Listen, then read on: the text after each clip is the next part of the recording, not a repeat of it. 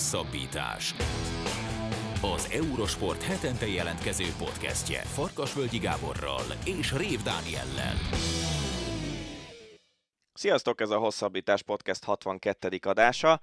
Benne két fő beszélgetéssel. Az elsőben Ellenbruch Zsoltal, futballbloggerünkkel beszéljük át azt, hogy mi történt a Bajnokok Ligája döntőjében aztán a műsor második részében jön egy nagy Giro értékelés, méghozzá a két eurósportos kommentátor kollégánkkal, Bodnár Gergővel és Pintér Lászlóval, akik végig közvetítették a Girot, természetesen elsősorban a magyarokról fogunk majd beszélni. Az Ácsi rovatban pedig ezúttal is elég érdekes hírek jöttek össze. A NASCAR-ba visszatérő Kimi Räikkönentől elkezdve a Rapport Richard Storig, amely szerint a magyar a legjobb magyar sakkozó lehet, hogy román színekben folytatja, és természetesen beszélünk a végül nem Magyarország által megrendezendő jövő évi hoki VB-ről is, úgyhogy jó szórakozást kívánunk ezúttal is a podcastünkhöz. Labdarúgás Itt van velünk a vonalban Ellenbruch Zsolt, foci blogger. Szia Zsolti!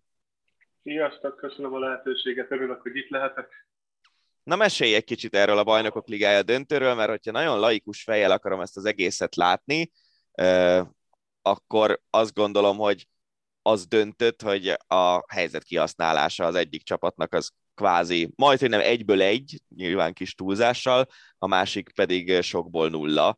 Ez döntött? Egy jó kapus teljesítmény és egy rossz helyzet kihasználása BL döntőn? Szerintem tökéletesen összefoglaltad azt, hogy mi a lényeg ez a döntő kapcsán. Akkor mehetünk is haza. Hát gyakorlatilag igen, mert a Real Madridnak volt másfél valamire való értelmes helyzete. Ugye az első, az első fél végén az a végül lestek itt egy szituáció, bár ott a, az első próbálkozásnál még lett volna esélyük érvényes gólt szerezni, illetve volt maga a gól. A Liverpool meg próbálkozott, próbálkozott, de hát a túloldalon hát szerintem így ez, ez a mérkőzés után nem lehet nem azt mondani, hogy a világ legjobb kapusát az adott pillanatban a legjobb kapusa. Az miért van, vagy miért fordulhatott elő, hogy a Liverpool három döntőben szerepelt a szezon során, és egyikben sem tudott gólt szerezni a rendes játékidőben. Ugye 11-esekkel nyerte meg mind a Liga kupát, mind az FA kupát, és a BL döntőben sem sikerült a gólszerzés. Annak a csapatnak, amely ontotta a gólokat kis túlzással, sőt nem is kis a bajnoki idény során. Itt egy rövid zárlat volt, vagy nem tudom, az adrenalin, vagy a, vagy a tét nyomta rá a bélyegét, vagy egyszerűen csak a helyzet kihasználás. Azért ezek a játékosok vérprofik, és nem életük első döntőiben szerepeltek, tehát furcsa lenne az izgalommal magyarázni a gólinséget. Ez egy nagyon nehéz és szerintem összetett dolog, amire, amire valószínűleg így magában nem is fogunk tudni választ kapni. Tehát ha belemerülünk a, a statisztikák és a számok világába, akkor a, a modern világban nagyon sokat használt XG számokkal tudnék először élni, ami azt mondatja, hogy a három fináli alatt a Liverpoolnak több mint hatos XG-je volt, tehát több mint hat gólt kellett volna lőniük, hogyha úgy nagy vonalakba hozzák azt az átlagot, amit tudnak is. Tehát igazából a helyzeteik és a lehetőségeik minden mérkőzésen adottak voltak. A BL döntő előtt nagyon sokan beszéltek arról, hogy mentality monster rangadó lesz, tehát hogy mentálisan két nagyon erős csapatról beszélünk, de nem tudom, hogy mennyire számíthatjuk be a mentális erőnek, hogy a Liverpool tényleg rendkívül jól végzi a büntetőket, amire ugye a, a Neuro 11 való kapcsolatok miatt most már egyre többen beszélnek.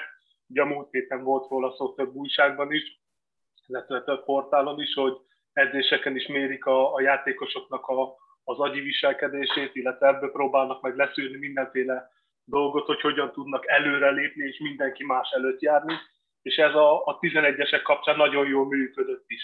Viszont ez úgy tűnik, hogy a helyzet kihasználásokat nem segíti, mert az egyik fináléban sem volt igazából jó, és ennek köszönhető az, hogy egyik döntőbe se lőttek gólt. Nem még túl gondolják a dolgokat? Vagy mivel magyarázható ez? Ez a neuro akármi, amit említettél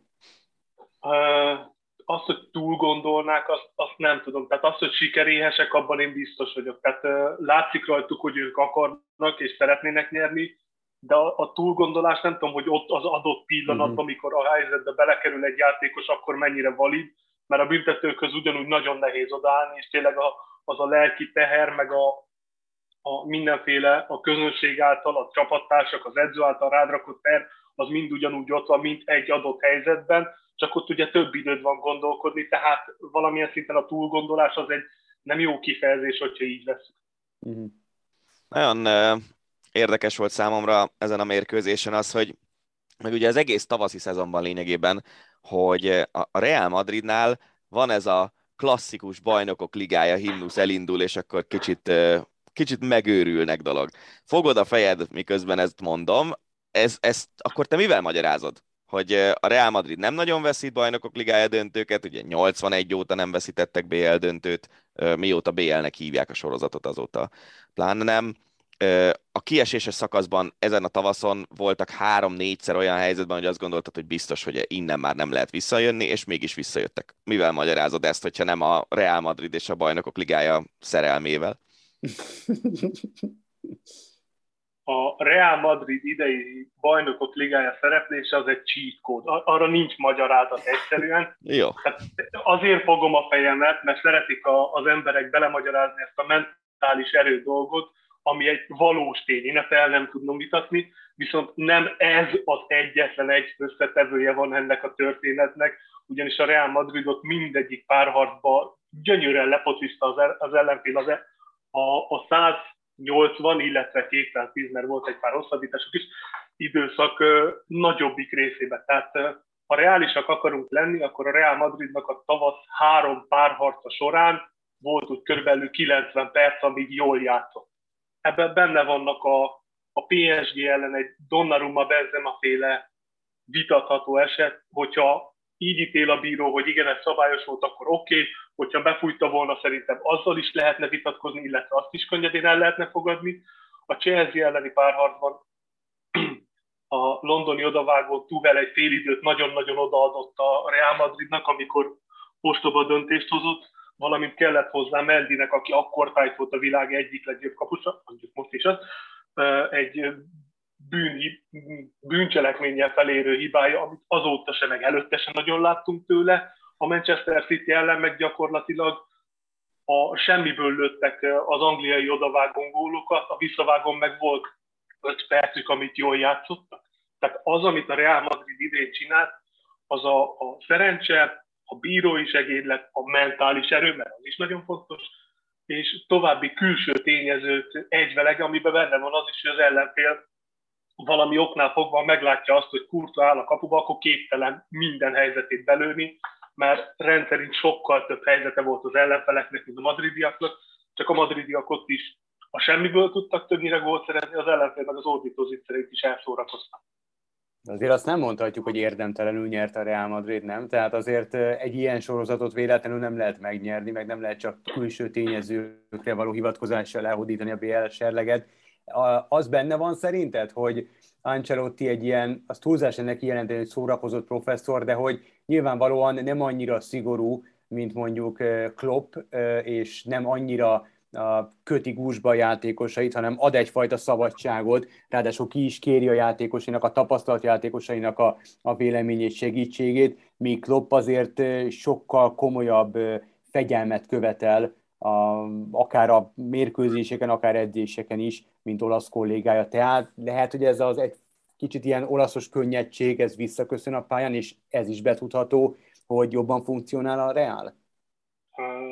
kell, induljunk onnan, hogy érdemtelennek egyáltalán nem lehet nevezni a Real győzelmét, sőt a továbbjutásait sem, mert be kell lőni a helyzeteket, el kell jutni a helyzetekig, ki kell védekezni az ellenfél eseteit, tehát az, hogy valaki túljut négy, hát talán Európa top 10-ébe tartozó csapaton a, a végső győzelemig, az, az egyszerűen fenomenális, és tényleg dicséretet érdemel, és el, elmondja magától is, hogy igen, ez egy nagyon nagy dolog volt, hogy így sikerült megnyerni ezt a BL-t. Hogy ez mennyire Ancelotti érdemel, szerintem egy nagyon nehéz kérdés, mert valóban Ancelotti igazából a, a három párharc alatt és a, a döntőben sem nyújtott semmi extra, de a Real Madrid az a csapat, ahol egyszerűen az edzőnek motivátornak kell lennie, engednie kell a szabadságot a játékosok felé, és pont azt a fajta nyugalmat kell árasztani, amit ő tudott, mikor a 88. percben kiesést láttak a Manchester City ellen is, hogy ott állt aranyosan, rágózott, kicsit felhúzta a szemöldökét, és semmi gondolatot nem látott rajta az ember, hogy őt ez igazából, mint hogyha nem is érdekelni olyan volt. Mert tudta, hogy a játékosai képesek az alatt a két perc alatt is két gólt szerezni.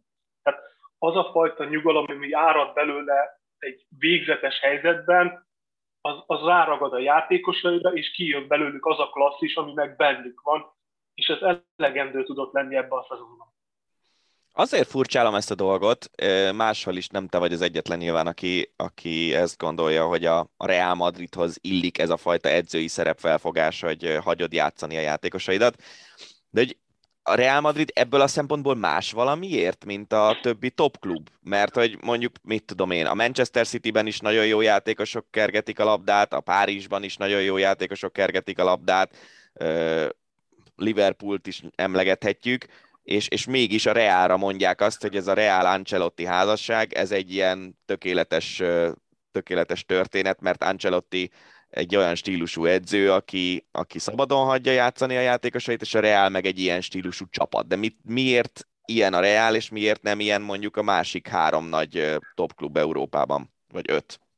Én ezt onnan indítanám el, hogy a, a Real Madridnak most adott egy most már veterán magja, akik 5, 7, 8, néhol 10 éve ott vannak a csapatban, és nem csak csapattársak, nem csak barátok, hanem gyakorlatilag már a másiknak a gondolatát is kívülről tudják, hogyha egy lépést teszek jobbra, akkor ide kell rúgjam a labdát, mert ő ott lesz abban a tized másodpercben, amikor én oda tudom lőni a labdát. És ez, ez valahol visszaadhatatlan. Tehát az, hogy a, a klasszis játékosok, mert azért, hogyha a Real Madridot megnézzük, a keret nagy részét azért klasszisok adják, főleg a gerincet, hogy ők ennyire ismerik egymást, és ennyire tudják, hogy mire számíthatnak a másiktól, az nagyon könnyű helyzetbe hozza az edzőt.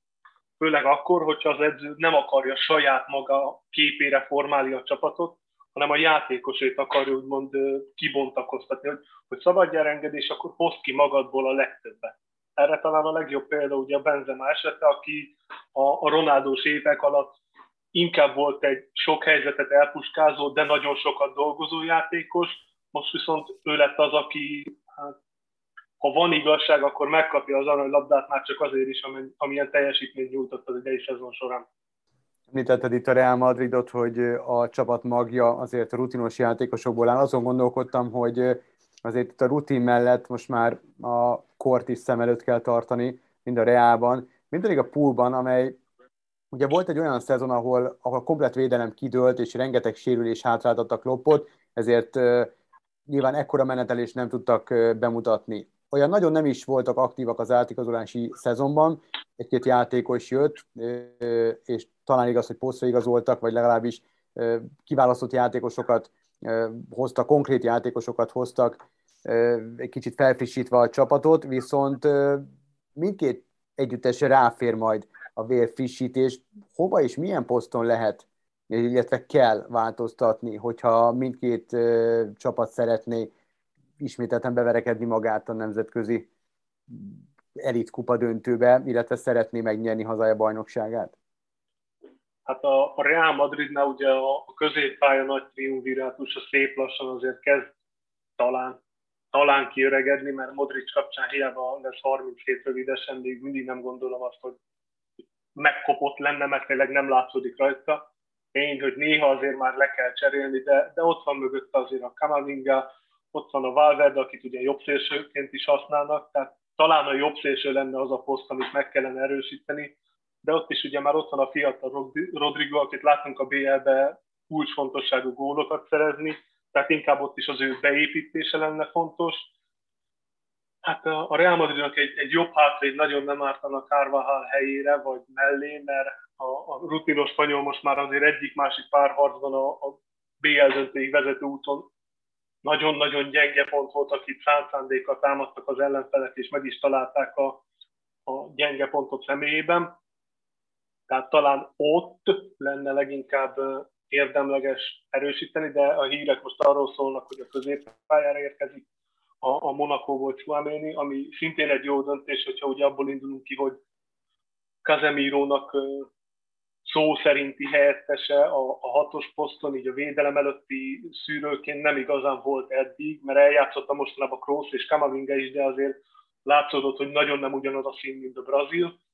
A Liverpool esetében már talán nehezebb ez a kérdés, mert olyan nagyon lyukas posztjuk nincs, talán a, a támadó, támadó sorban kérdéses, most Mané elvileg távozni szeretne, de az ő helyére már ugye a, a télen megszerezték Luis Diaz, tehát ott is igazából csak a mélység az, ami kérdőjeles lehet, illetve hogyha nagyon szeretnénk valami gyenge pontot találni, akkor az a középpályán egy olyan támadó szellemű középpályás, aki, aki a játékot nem is igazán szervezni tudja, mert arra vannak emberei, hanem megérkezni a kapu elé, és úgymond negyedik emberként berobbanni a 16-oson belőle.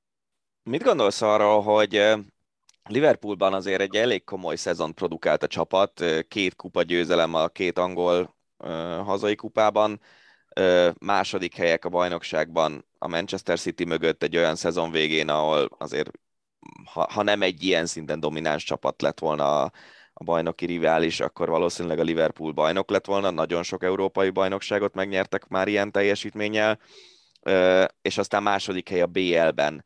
Ez lehet ünnepelni ezt a szezont különösebb rossz érzés nélkül, annak ellenére, hogy két fronton is csak második lett a Liverpool, vagy inkább arra kell koncentrálnia a csapatnak is, meg a szurkolóknak is, hogy, hogy mégis miért maradtunk le a BR-ről, miért maradtunk le a Premier League-ről? Ez egy nagyon nehéz kérdés, úgyhogy ha az embernek nincsenek érzelmei az adott csapat felé, mert valószínűleg egy szurkoló azt mondaná, hogy igen, örömteli a két profil, de kettőt viszont elveszítettünk, aminek szomorú, tehát szerintem náluk ilyen vegyes lehet a, az összkép. Külső szemmel nézve az, amit véghez vittek, az szerintem szenzációs. Tehát 63 mérkőzésen vannak túl a szezonban, amire során négyszer kaptak ki összesen. Ebből ugye kettő a bajnokságban, egyszer kikaptak a, az Inter ellen, ami gyakorlatilag nem számított meg most a bajnokok liga döntőjében. Tehát ha úgy vesszük, akkor a, a legnagyobb csapatok közül a, a Anglián belül nem kaptak ki senkitől sem, mert a City-vel és a Chelsea-vel is igazából csak döntetleneket játszottak. Tehát nem tudom, nehéz, nehéz kérdés ez, mert én szerintem én nem lennék csalódott szurkolóként, mert mégiscsak két trófát szerzett a csapat, de ugye a két értékesebb trófát viszont nem tudta megszerezni, mert ilyen tekintetben meg volt náluk két jobb csapat. Közben meg azt is láttam, hogy ha az a másik oldalról nézzük azt, amit elmondtál, hogy ugye nagyon kevés veresége volt a csapatnak, hogy például a bajnokságban is az igazán jó csapatok ellen leginkább döntetlenekre futotta, legyőzni nem mindig sikerült a komolyabb riválisokat, és ugye amiről Faga is beszélt a beszélgetés elején, hogy a kupa döntőkben meg nem tudott gólokat rúgni a Liverpool. E-, ezek intőjelek, és mit gondolsz, hogy merre tart a Liverpool ahhoz képest, ahol most van, ugye fölfelé nem nagyon lehet lépkedni, mert azért az, az durva lenne, hogyha azt várnánk el egy csapattól, hogy minden szezonban három-négy trófea, de, de mégiscsak az értékesebb trófeák megnyerése az még egy lépés lehet fölfelé. Inkább ezt az irányt látod, vagy, vagy lejjebb fog esni a Liverpool a mostaninál? Hát ha abból indulunk ki, hogy az előző szezonban egy Alisson fejes gól kellett ahhoz, hogy egyáltalán a negyedik bajnokok ligáját érő helyen tudjanak végezni a bajnokságban, és semmilyen kupa döntőt nem játszottak, akkor ez az idei szezon ez egy hatalmas előrelépés, és a, a játékos anyaguk, illetve az edzőjük megvan ahhoz, hogy ezt fel tudják tartani, ezt a szintet. Hát szereztek a bajnokságban 92 pontot, ami mm, hát a, a számok alapján 10-ből 8-szor, de lehet, hogy inkább 9-szer bajnoki címet ért volna. Most ez kevés volt a Manchester City egy ponttal jobb teljesítményéhez. Az, amit csináltak a, a két kupában, az alapvetően nagyon jó volt, csak tényleg ott mind a kétszer a, a helyzet kihasználás hiányzott a döntőben, de ez meg valahol a Chelsea érdeme is, amely meg szintén egy nagyon jó csapat, bár most ez a szezon második felében már kevésbé látszott, de azt szerintem tudjuk be a tulajdonosváltási mizériának, ami azért nagyon nagy nyomást helyezett mindenkire. Illetve ott van az, hogy kikaptak a, attól a Real Madridtól a döntőben, amely idén hát kis túlzása mindenkit megvert, akit megtudott, igaz csak egyszer, de de egyszer minden nagy csapatot megvert gyakorlatilag a BL kiesése szakaszában, ami meg, ami meg tényleg azt mondatja velem, hogy az idei Real Madrid az egy, az egy cheat code. Én nem tudok rá más kifejezést használni, mert tényleg mindig minden mélységi gödörből vissza tudtak jönni valahogy, és, és a döntőben is nem játszottak jól, de, de ők képesek nyerni így is, és ez, ez tényleg jelen pillanatban talán a Real Madrid legnagyobb erőssége.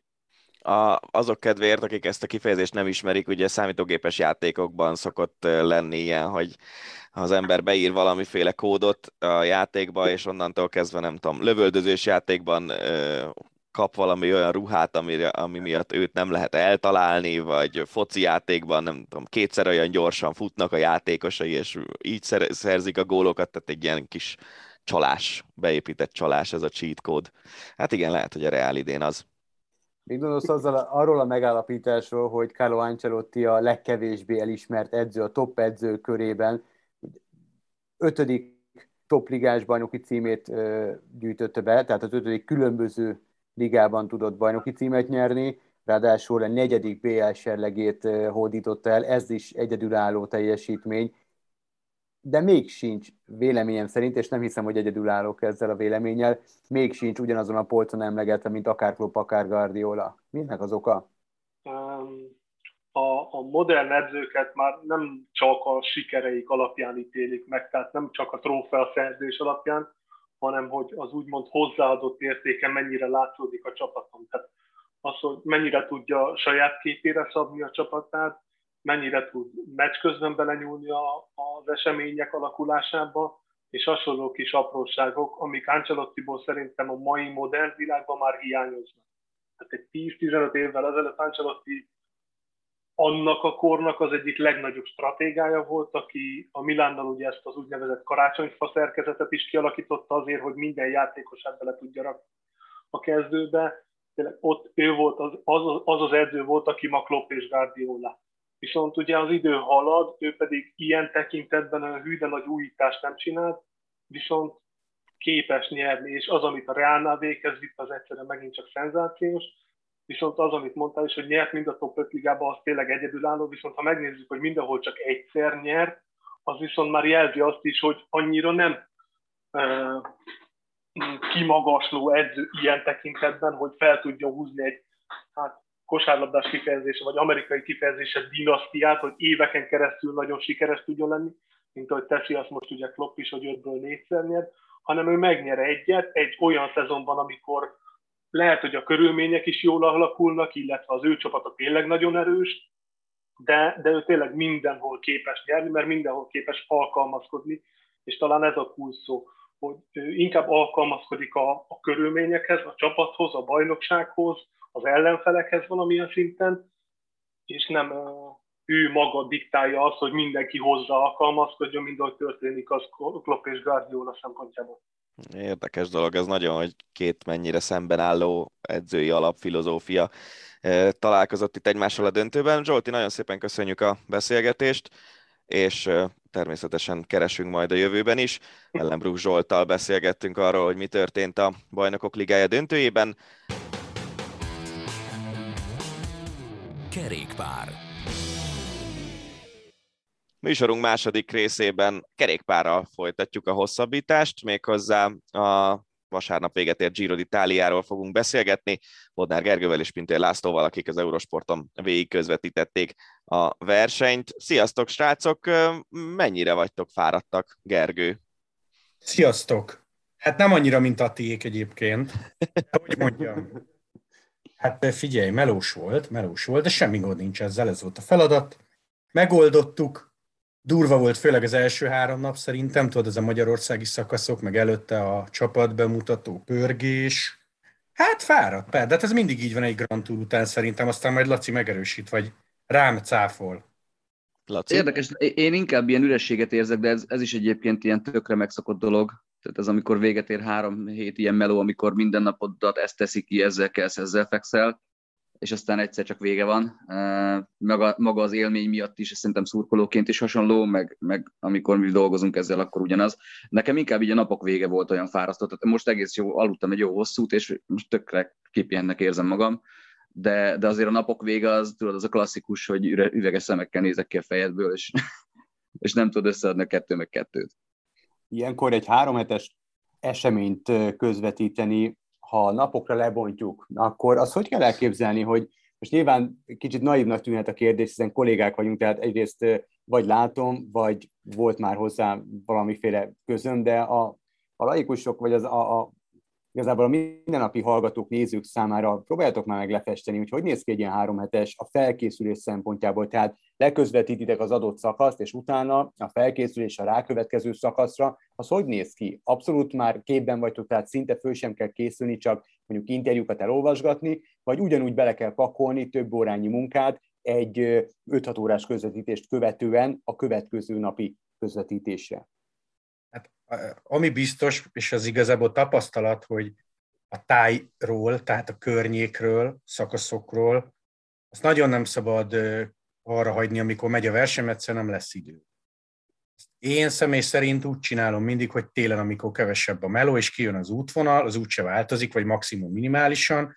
Ezt az ilyen téli uncsi hónapokban meg lehet csinálni, egészen menet közben nincs rá időd, abban az esetben, ha nem te a Giro, akkor maximum cikk lesz belőle, tehát nem megy, nem megy igazából a kukába, illetve a legszebb az egészben, hogy de, én most ilyen ötösével dobtam ki a Word oldalakat a szemétbe, mármint a tájból, mert nem, nem fért oda, nem illett oda, nem kellett oda. Tehát amikor Walter Attila apukája ben van, nem beszélek a kastélyról, meg a tésztákról, hogyha nem tudom, Dérzsolt szövetségi kapitány bent van, ugyanaz. Ha Walter Attila szökik, ugyanaz. Én most nagyon súlyos mennyiséget vágtam ki a szemétbe, meg egész egyszerűen nem illett oda. Hát majd lehet, hogy négy év múlva ugyanerre jönnek, aztán el lehet lőni, de ez a magám, vagy hogy szokták ezt mondani, egyéni szoc problémám. Egyébként pedig hát közben nekem egyszerű az elvem, minden nézni kell, tehát nem tudom, kolumbiai sajtótól kezdve az ekvádorin át az angol oldalakig, Twitter, Instagram, Egyébként ez, ehhez egy élet meg egy nap nem elég, mert akkor hajnal ötkor kell kelni. Van segítség, van például egy néző, aki, aki nekünk küldi a legjobb Twitter, meg Insta bejegyzéseket, hogy nem maradj le semmiről. Ezt akartam kérdezni, hogy van segítség? Tehát van, aha, ilyen van, amikor megjelennek a nézők Prosecco-val, meg sütikével, meg stb., de úgy szakmailag, mind emberileg is hozzátesznek a nézők? Van, mert én rájöttem arra, és ez főleg a túra igaz, a Giro az még a kezelhetőbb kategória, hogy nincs időd. Aha. Nincs időd, mert amikor átnézted az összes netes oldalt, akkor rájössz, hogy az Insta kimaradt. Ha átnézted az Instát, nyilvánvalóan most 180 embert nem tudsz megnézni, hogy kirakott nosat, és nagyon fontos dolgok vannak egyébként egy-egy mondatban, aztán rájössz, hogy még a Twitter nincs meg, uh-huh. és ezt követően rájössz arra, hogy egyébként kaját nem vette, és hogy hat órás adás van. Szóval szerintem én egyszer, egyszer-kétszer keltem ilyen hatkor, és akkor fértem bele. Mármint abba, és akkor nem kellett nagyon rohanni. Szóval Szóval melós, ha mindent meg akarsz nézni, most nyilván lehet úgy is, hogy nem nézel meg mindent, azt majd eldönti mindenki maga, hogy hogy csinálja. Laci, te ugye most közvetítettél először Giro-t úgy, hogy, hogy ilyen a Walter őrület időszakában, így mondom a legegyszerűbben. Mennyiben volt más a közvetítés, mint a korábbi három heteseid, és, és egyrészt szakmailag mennyiben volt más, másrészt mennyiben volt más a közönség szempontjából szerinted? Alapvetően. Tehát eleve én is másképp ülök oda úgy, hogy, hogy kvázi picit letehetem ezt a kötelezően neutrális kommentátori szerepet, mert, mert aki azt várja el, hogy te itt nem szurkolhatsz, az, az, az egészről szerintem nem ért semmit, vagy, vagy nem igazán tudja azt, hogy mi mennyire valóban a sportért élünk. Nekünk ez egy óriási élmény, legalábbis én magam nevében beszélek, nekem óriási élmény volt az, hogy, hogy, hogy egy olyan szituációban ülhettem oda közvetíteni, amiben szerintem még két vagy három évvel ezelőtt sem reménykedhettünk, hogy itt három magyar fog menni egy Giro d'Italián, és, és olyan szinten, hogy nem az, a ter, nem az a tét, hogy végig tudják-e tekerni, hanem hogy szakasz győzelemért megy. Tehát ezért ez, ez egy olyan szintű minőségbeli ugrás, és, és olyan szintű extra motivációt is ad neked, mint kommentátornak, hogy, hogy ezt tényleg nehéz szavakba önteni. Nyilván egy csomó extra feladatot, meg munkát is ad, mert, mert, mert másképp készülsz már így azokból a versenyzőkből, most nem tudom, az előző napi szakaszgyőztesnek nyilván elolvasod az életrajzát, ha fejből nincs meg az egész, ha esetleg egy olyan ismeretlenebb vagy fiatalabb srác nyer, az oké, okay, de azért amikor uh, magyar versenyzőkből készülsz, akkor tényleg az van, amit Gergő csinált, hogy főhívta az osztályfőnököt. Más kérdés, hogy, hogy mind a kettőnek más a fókusza. Gergő ugye elsősorban bringával foglalkozik, nekem nagyon sok más sportágam van, tehát nekem például nincs meg az a luxusom télen, hogy nincs annyi adás, vagy nincs annyi sportág, amit követni kell, és akkor tudok készülni hónapokkal előre a Giro útvonalra. Én azért egy kicsit ilyen szempontból kényszerpályán mozgok. Én inkább az ilyen érdekességekre szoktam rámenni, meg inkább, hogy is mondjam, csak ez a, az idegen vezetői pozícióból közelítem meg a dolgokat, tehát nem mindig csak azt nézem meg, hogy adott esetben az adott útvonalon az a kastély, ami képre kerül, az mit tud, hanem, hanem megnézem, hogyha mondjuk abban a régióban mész, akkor mit lehet még ott csinálni. Hát, ha ez is ad a nézőknek egy extrát, sok ilyen visszajelzésünk volt már korábban. De valóban, tehát arra a konkrét kérdésre, hogy mennyiben más, az tehát teljesen. Tehát az hogy, az, hogy magyaroknak szurkolhatsz, az, hogy magyar srácoktól kapod az infókat bentről a versenyből, az egy akkora érték, és egyébként itt ragadnánk meg a lehetőséget, vagy itt is, hogy, hogy, hogy nagy hálás köszönet a három magyar fiúnak, mert, mert az, hogy ők a, a napi versenyrutinjuk mellett még veszik a fáradtságot, és küldik Gergőnek a WhatsApp üzenetekbe a felmondott hanganyagokat, hogy, hogy milyen volt a napjuk, és, és hogy erre szánnak időt, ez, ez nekünk egy akkora érték plusz a, a munkánkba, hogy ezt, ezt nem lehet szavakkal elmondani. Hát térjünk rá egy picit akkor az idei Giro-ra, úgy konkrétabban, és természetesen nem lehet elmenni szó nélkül a nagy rajt mellett. Nektek mit adott a magyarországi három etap, és hogy tudtátok ezt az egészet feldolgozni, mennyire maradt emlékezetes, mi volt a legemlékezetesebb, ha egyáltalán bármit ki tudtok emelni a három napból, mert egészen őrületes volt, ami, ami itt Magyarországon úrá lett Giro szempontból. Az egyébként, és ezt mindenki mondja.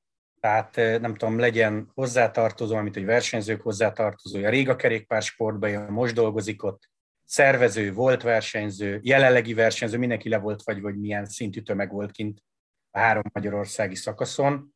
Egyébként nekem az a legnagyobb tanulság, de ezt lehet, hogy már máshol is mondtam, hogy szíved szerint tíz helyen lennél egyszerre. Igen. És nem tudsz tíz helyen lenni egyszerre, még úgyse, hogy mondjuk három napig van itt a mezőny, tehát nagyon sok mindenről maradsz le így is, nagyon sok mindenkivel nem találkozol, nagyon sok mindenkivel nem tudsz beszélni, nagyon sok minden utólag jut eszedbe, hogy mennyi mindent lehetett volna csinálni. Azért mi most sokan voltunk eurosportügyileg, meg sokan dolgoztunk, meg mindenki máshogy. Abszolút, abszolút nagy élmény, rettentő nagy élmény. Tehát ez a Visegrád, az első szakasz vége, Ponty utca, de egyébként az egész időfutam útvonal, Füred, kisfalvak egyébként Kaposvár utáni rajt, én szerintem, de nem én szerintem, ezt hallottam konkrétan a magyar szervezőktől, hogy az olasz fél azért ez picit tartott, Kelet-Európától nem tudták, hova jönnek, és olyan szinten le vannak fagyva, hogy nem tudom, ez akár még, ha én nagyot szeretnék mondani, megágyazhat annak is, hogy mondjuk x év múlva azt mondjuk az ISO-nak, hogy Tour de France nagy rajtot szeretnénk, mert miért ne? Attól nem fognak félni, hogy nem lesznek meg érdektelenségbe fulladoztatni. Nekem nem sikerült minden hova kijutni, mert hogy ugye a, három napból, ami, ami magyar szakasz volt, ugye én szombatira voltam behozva az időfutamra, viszont pénteken és vasárnap is volt más közvetítésem, úgyhogy, úgyhogy emiatt nekem kimondottan közvetettek, tehát konkrétan a versenyre nem sikerült kijutni akkor, amikor szakasz rendeznek, berendeztek, viszont a csapat bemutatón ott voltam, és hát figyelj, leírhatatlan, tehát az a, az a hangulat, és egészen elképesztő volt azt megélni, hogy amit ugye sokan mondtak már, hogy felülmúlt a várakozásokat az érdeklődés, hogy olyan versenyzőknek a neveinél, akire te viszonylag hozzáértőként azt maradsz, na őt aztán biztos nem ismeri senki, ordító ováció a közönségnél, amikor kimondták a nevét, mint Román Bárdénak. Tehát azért ő nem hiszem, hogy Magyarországon egy ilyen irgalmatlanul ismert sportoló kéne, hogy legyen de, de lehetne még ilyen példákat hozni, tehát a csapatbemutató nekem ilyen szempontból fantasztikus nagy élmény volt. Találkozni mondjuk Gianni Savioval, akikről sokat sztorizgattunk élőbe, és oda jön és lekezel, és nem tudom, tehát ezek nekem ilyen nagyon jó élmények voltak, vagy amikor onnan a fotós boxból mondjuk rákiabáltunk a Nibalira, vagy Vice Kváló, és akkor mosolyogva oda nézett inteket, tehát ezek, ez, ezek nyilván nekünk ilyen, ez tipikusan az a fajta élmény, amit, amit szurkolóként élsz meg hiába, vagy gyakorlatilag valaki, aki, aki ebben a sportágban mozog és dolgozik.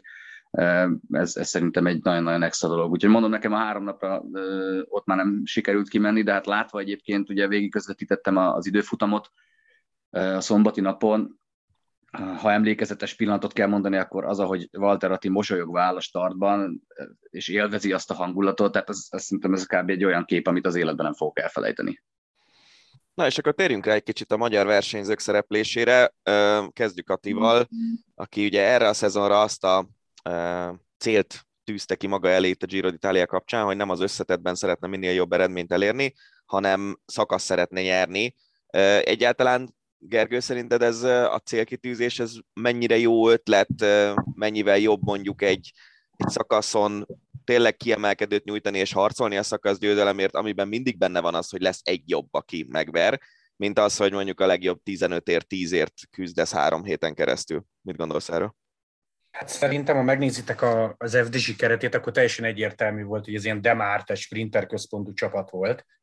Egyedül meg azért küzdeni egy top 10-ért, az nagyon komoly dolog, úgyhogy ezt Ati pontosan tudta. Szerintem alsó hangon egy ilyen másfél hét kellett a magyar közvéleménynek, hogy levegyék azt, hogy a Walter Attila síkszakasz végén másfél percet kap, az nem azért van megy gyenge, hanem azért előtte melúzott, és inkább spórol a következő napokra. Szóval én nem tartom annyira rossz döntésnek, illetve azt se felejtsük el, hogy most Ati két helyet előre jön a tavalyihoz képest, szintjén már, meg Tour csapatok szintjén, meg szakmailag, most nem azt mondom, hogy nem óriási eredmény, a top 10-nek a, annak nyilván van jelentősége, a szakasz győzelem, meg maga a győzelem az megint más, szerintem behatároltak voltak a lehetőségei, mert az FDZ Demárral akart nyerni, nyertek hármat plusz pontrikó, Atinak egyébként kiadta a harmadik héten, volt két villanás, ugye nagyon mélyről jött vissza, ezt ő mesélte el a középső héten, amikor nem tudta beletenni a szökésbe, nem ment neki, ő is sokat várt magától, és ugye pontosan tudjuk, legyen az akármi, ha valamire rágörcsölsz, az ugye nem segít. Szóval én azt emelném ki, ez a legnagyobb hozadék a hogy ő fejbe milyen erős, hogy milyen szinten tud regenerálódni, ez megint kiderült, hogy harmadik hétre vannak lábai, abszolút, és ezt csak ő tudja magába, hogy, hogy milyen szinten tette rendbe magát fejbe, de, de erős rác, ez kiderült, mert, mert visszajött és villantott azon a szakaszon, ahol volt esélye a szakasz győzelemre, ott ugye végül negyedik lett egy eh, elég furcsa szituációban, az utolsó kanyart eh, nem vette be jól ő sem, meg még két másik srác sem, és így nem volt esélye a győzelemre. Eh, azt a szakaszt, Laci, azt hogy éltétek meg, amikor tényleg az volt, hogy egy kilométer van hátra, és reális esély van arra, hogy magyar szakasz győzelmet közvetítetek? Hát figyelj, az, az már az előtte lévő két óra olyan volt, hogy tehát amikor Ati abba a szökésbe belerakta, és láttuk, hogy nagyon nagy előnye van, nem tudom, amikor ilyen 11 percre fölment az előny, én akkor megmondtam, ez biztos, hogy haza fog érni. Tehát azt már lehetett sejteni. Onnan már tényleg csak az volt a kérdés, hogy milyen ellenfelek vannak bent. Nyilván papíron megnézed azt, hogy, hogy ki milyen versenyző. Ott, a top három simán, de tényleg a szakaszgyőzelem is bőven reális lehetőség volt. Hát figyelj, én azt tudom mondani, hogy markoláztam a, a székkarfáját, meg, meg tiszta víz volt a nadrágom a kezem izzadságától, tehát ez nagyon-nagyon uh, iszonyú nagy várakozással vártuk a finálét, és hát nyilvánvalóan nem lehet azt mondani, hogy nem volt átcsalódott a végén, mert, mert ebbe volt benne több. De azt ugye azóta Ati is leírta a saját érzéseit belülről, hogy ha elrontott valamit, akkor ő mit rontott el, mi volt ebben kellemetlen, maga a pályarajz se volt szerintem túlságosan bölcs, bár erről Szabival beszélgettünk, lehet, hogy nem nagyon volt más választása azon a helyszínen a szervezőknek másképp kijelölni a finálét, de azért az, hogy a szakasz győztes Kumbuman is azt nyilatkozta, hogy őt is meglepte, hogy mennyire meredek volt az a kanyar, azért szerintem talán picit tompítja azt a az esetleges kritikát, hogy a csapat nem volt elég felkészült, és nem tudták, hogy mire számítsanak. Ez egy olyan szituáció, amiben, amiben úgy kerültek bele, hogy szerintem kevesen tippelték azt, hogy ennek a szakasznak a végén egy ötfős sprint fog majd dönteni. Nyilván nem ennek szellemében készültek, és ennek mélységében nézték meg a befutót.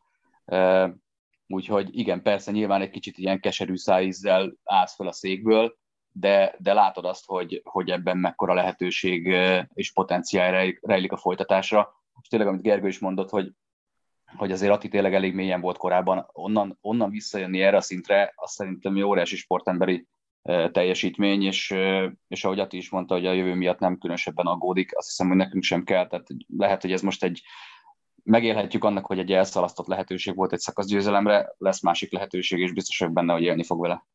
De arra biztos, hogy jó volt sok minden másra is ez a Giro, hogy megtudtuk azt, hogy Walter Attila Szerintem ezek, ez abszolút nem túlzás.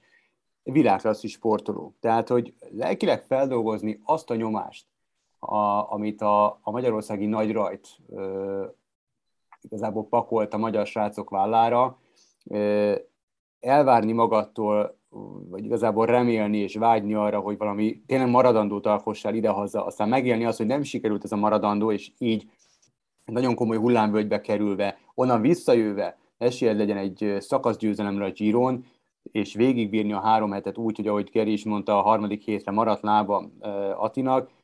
Számomra ez mind azt mutatja, hogy fejben és lélekben borzasztóan erős, úgyhogy valóban egy, egy, egy világklasszis sportoló. Viszont a másik két sráccal kapcsolatban azért olyan sokat nem tudott a közvélemény, hiszen a laikus közvélemény, hiszen három heteseken nem indultak még korábban, ez volt az első Fetter Eriknek és Pák Barnának is. Az ő szereplésüket hogyan értékelnétek? Kár, hogy nem, egyébként, kár, hogy nem tudott egyébként Pák Barnáról, mert ha valaki nézi őt Instán vagy Twitteren, ugye főleg angol nyelven szokott írogatni, hihetetlen Eh, humorérzékkel közelít kérdésekhez. Igen, egyébként mondtál, hogy most a laikusok, vagy akik kevesebb kerékpárt néznek, őket azért nem ismerik, de hát nem tudom, Barna például indult tavaly Rubén világbajnokságon, azért World Tour csapatnál volt. Persze egy, mondjuk egy Criterium de Dauphiné, vagy egy Gent Wevelgem, az nem kap akkora figyelmet, mint a Budapestről rajtoló Gironi, ezzel baj. Benne volt Gírnak a szakasz győzelmében, volt 13 gond nélkül végment, aláhúzom gond nélkül, egyszer nem indultál érte, hogy nagyhegyi szakaszon limites lesz, de szerintem az ő szintjükön ez már nem volt kérdés, tehát ha kiveszed a bukást vagy a betegséget a képből, mind Erik, mind Barna azt mondta rajta előtt, hogy azért végig fogunk menni, tehát azért mm. ez, ez nem, le, nem lehet kérdés, nem is volt egyébként. Úgyhogy egy nagyon jó Vantinak volt Barna egyébként a tagja, két embert adtak a top 10-ben, nyertek két szakaszt, nagyon sok, azt hiszem 11 darab top 5-ös helyezésük volt a napok végén, ami egy Vantitól nagyon jó eredmény. És Erik is ugyanaz, ő sem járt még három hetesen, volt két vagy három tök jó szökése, szakasz 15. helye, dolgozott két kiemelt emberért, úgyhogy szerintem ők életük első Grand Tourján tök jó teljesítettek. Azt gondoljátok, hogy ők még fölfelé szálló ágban vannak? Mármint Barna és Erik? Abszolút. Szerintem. Szerintem igen. És a korukból adódóan, vagy, vagy a tendenciák is e felé mutatnak? Nekem mind a kettő. Tehát kellően fiatalok, és a tendenciák is ezt mutatják. Olyan csapatokban vannak, ahonnan lehet tovább lépni. Mm, leteszik azokat a teljesítményeket, amiket a, a csapatvezetők figyelnek. Egyébként itt még Gergőz csatlakozó, szerintem még az is, az is egy fontos dolog, és azt is ki kell emelni, hogy valószínűleg az átlag sportot követő néző az annyira azért nincs tisztában a kerékpársportnak a sajátosságaival, tehát itt amikor elhangzik a három magyar fiú neve, akkor mindenki az eredményeket nézi, a helyezéseket nézi, és nem tudják azt a hátteret, hogy ez egy csapatsport, tehát itt mindenkinek megvan a feladata, és nem az a feladatot, hogy minden nap bejöjj az első tízbe, hanem az a feladatot, hogy az, aki a szakasz meg kell, hogy nyerje, azért dolgozzál az első 100 kilométeren, és utána bejössz 79-nek vagy 112-nek, és senkit nem érdekel, hogy hogy 79. vagy 112. vagy, miközben ugye minden nap a hírekben lehozták azt, hogy hanyadik helyen érkeztek meg a magyar srácok. Ehhez azért egy picit szerintem bele kell, vagy utána kell olvasni annak, hogy, hogy a, miről is szól a kerékpársport, hogy, hogy meg tud érteni ezeknek a, ennek az egésznek az eredményeit. Tehát szerintem egy fals elvárást hoz az, hogyha csak a helyezéseket nézegetjük, mert ez a sport nem erről szól. Pont ez volt számomra nagyon érdekes a nagyrajtban, hogy hány olyan le- ember lehetett az úton, aki kiment megnézni a Girot, aki nem tudta, hogy egyébként most az, hogy elő vannak négyen a szökésben, az pontosan miért van, és hogy akkor ők hazaérnek, nem érnek, az mert ennyit sem tud a sportról, hogy ez, ez egy bevett forgatókönyv, de mégis kiment megnézni a kerékpárosokat, és szerintem ez, az a, ez a nagyon nagy dolog. Beszéljünk egy kicsit a nemzetközi dolgokról. Végül is Jai Hindley nyerte a Giro d'Italiát, aki két évvel ezelőtt, amikor a Covid miatt ősszel rendezték a versenyt, már nagyon közel volt egyszer a győzelemhez, akkor második lett, most egy csapatváltás után tudott nyerni, méghozzá úgy, hogy az utolsó igazán komoly emelkedőjén a versenynek, a 20. szakasz végén, az utolsó 5 kilométerben nagyjából negyed órán belül adott másfél percet az addig vezető Richard Carapaznak, aki nyert már korábban Giro d'Italiát. Laci, mennyire lepett meg téged ez a Hindley féle teljesítmény, és hogy értékeled a, az összetettért zajló csatát itt az egész Girot illetően? Hát előzetesen én bevallom őszintén, hogy Hindivel egyáltalán nem számoltam. Tehát sok előzetest elolvas az ember, meg nyilván ismered a versenyzőknek az előéletét, meg, meg szép, hogy ott volt persze, második lett 2020-ban, ahol azért estek ki nagyobb nevek a verseny közben, mennyire én emlékszem, tehát ott ilyen fiatalok csatájává vált egy csonka évben. Nyilván ez az ember ilyenkor egy picit zárójelbe teszi, nem biztos, hogy a, a reális előviszonyokat látod, mikor fél évig nem tudtak versenyezni, utána meg éjjel-nappal mentek. Szóval én, én bevallom, én Hindlivel nem, nem számoltam a legkevésbé sem, még azon a csapaton belül sem feltétlenül volt az, akire, akire számítottam volna, jóval inkább Kelderman, akinek azért, hogyha nincs bal szerencséje, elég jól tud menni, és egy dobogó simán benne van a lábában, de itt mindenki számol Jécről, meg Karapázról, meg kik voltak még, Landa, tehát ilyenekről, ilyen nevek jöttek elő, Bárdé, ugye, aki szegénye ott kellett, hogy hagyja a versenyt. Szóval nekem alapvetően az, hogy ő belőle győzelmi esélyes lett a három hét során, az full meglepetés volt. Hozzáteszem, a, a Blockhouse után már azért a, nyilván fordult a vélemény, mert onnantól láttad, hogy, hogy ez a srác nagyon erős, és utána jött a torinói szakasz, és amit a csapata csinálta, a Bora Hansgrohe, hogy fejetetére állították azt az adott napi versenyt, bátrat mertek húzni, és végig tudták vinni, onnantól kezdve érezhetett, hogy, hogy ez nem egy egyéni kilógó teljesítmény kizárólag, hanem ott van mögött egy olyan csapat, ami lehetővé teheti számára, hogy ezt a versenyt meg lehessen nyerni. Ugyanakkor nem számítottam arra, hogy meg tudja borítani Karapász az utolsó hegyen. Az benne volt a pakliba, hogy tehát ahogy napról napra közeledtünk, és láttuk, hogy mennyire jól bírja, az benne volt a pakliba, hogy, hogy le tudja szakítani esetleg Karapász, de az, hogy mondjuk Karapász ennyire megfő a végén, és nem csak 25 másodpercet kap, hanem egy 25-öt, az nekem, nekem meglepetés volt, de szerintem sokaknak másoknak is.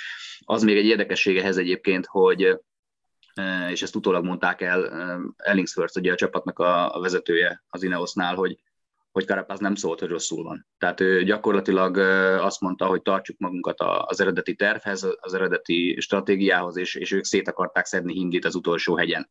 Tehát még a, még a legközelebbi csapattársaknak sem mondta, hogy bármi baja lenne, hanem neki mentek úgy, ahogy azt eltervezték, aztán belelőtt a kardjába. De elhangzott itt az is, hogy, hogy Hindley ilyen szempontból egy meglehetősen alulértékelt, viszont világklasszis három hetes menő most már, ezt azt hiszem, hogy ezzel bebizonyította, és mondom, nekem meglepetés volt, de azt is szokták mondani, hogy jobb helyre nem nagyon mehetett volna a győzelem. Tényleg egy rendkívül szimpatikus srác, ő is egy nagyon nehéz éven van túl.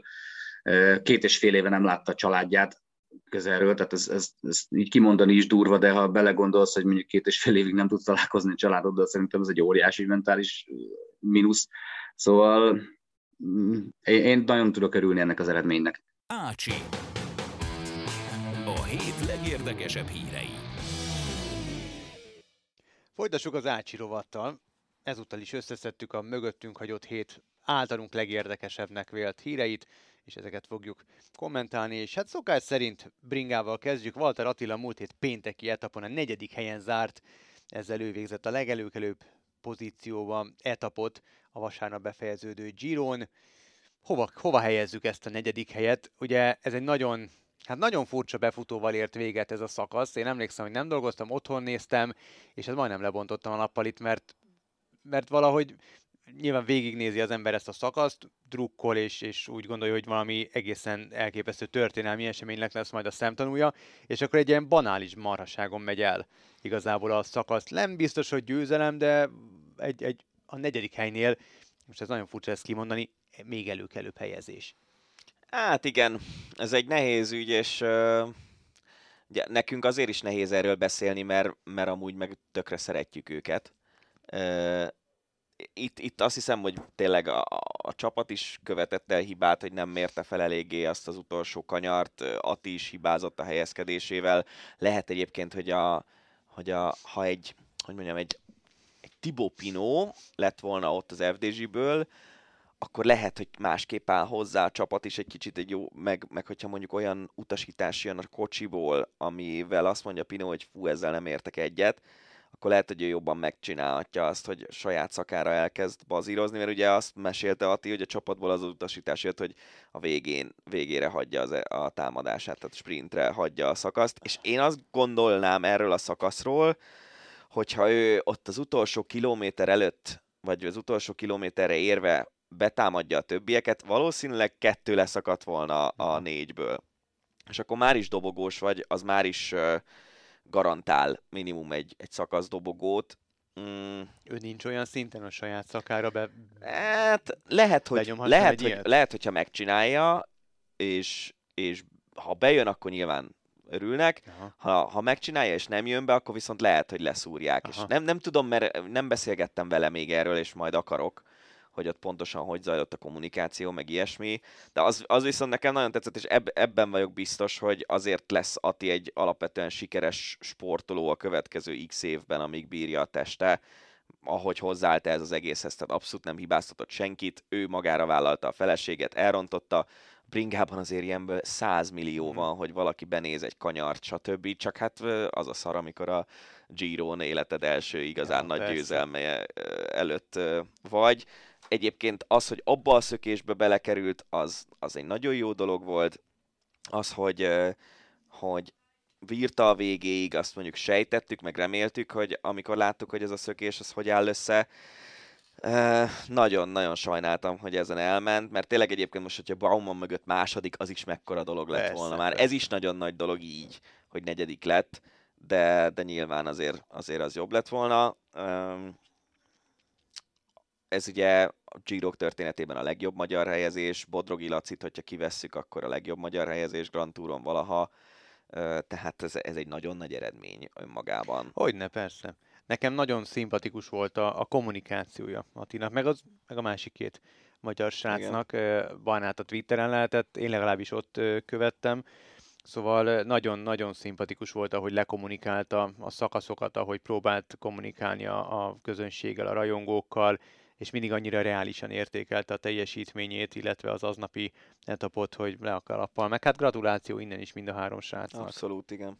Sakk. Nem sokszor, nem sokszor kerül be sakk hír az Ácsiba, de hát természetesen most bekerült. Méghozzá azért is, mert ö, olyan jó ezt látni, hogy a Twitteren folyamatosan érkeznek, nyilván nem úgy kell elképzelni, hogy százasával, de Ácsi hashtaggel jönnek a, a hírek, és jönnek az ötletek, hogy milyen hírt ö, dolgozzunk fel, vagy milyen hírrel kapcsolatban mondjuk el a véleményünket Danival, és ez a sakk hír, ez, ez egy ilyen, az egyik hallgatónktól kaptuk, nagyon szépen köszönjük ezúttal is. Szóval Rapot Richard, a jelenlegi legmagasabb szinten jegyzett magyar sakkozó, a jövőben román színekben folytathatja pályafutását. A szövetség már a román már el is indította a honosítását. A ötödik helyezett sakkozó pályafutását egy román milliárdos, Sasha Dragic, aki amúgy szerb származású, ugyanúgy, mint eh, Rapot Ricci felesége, támogatná.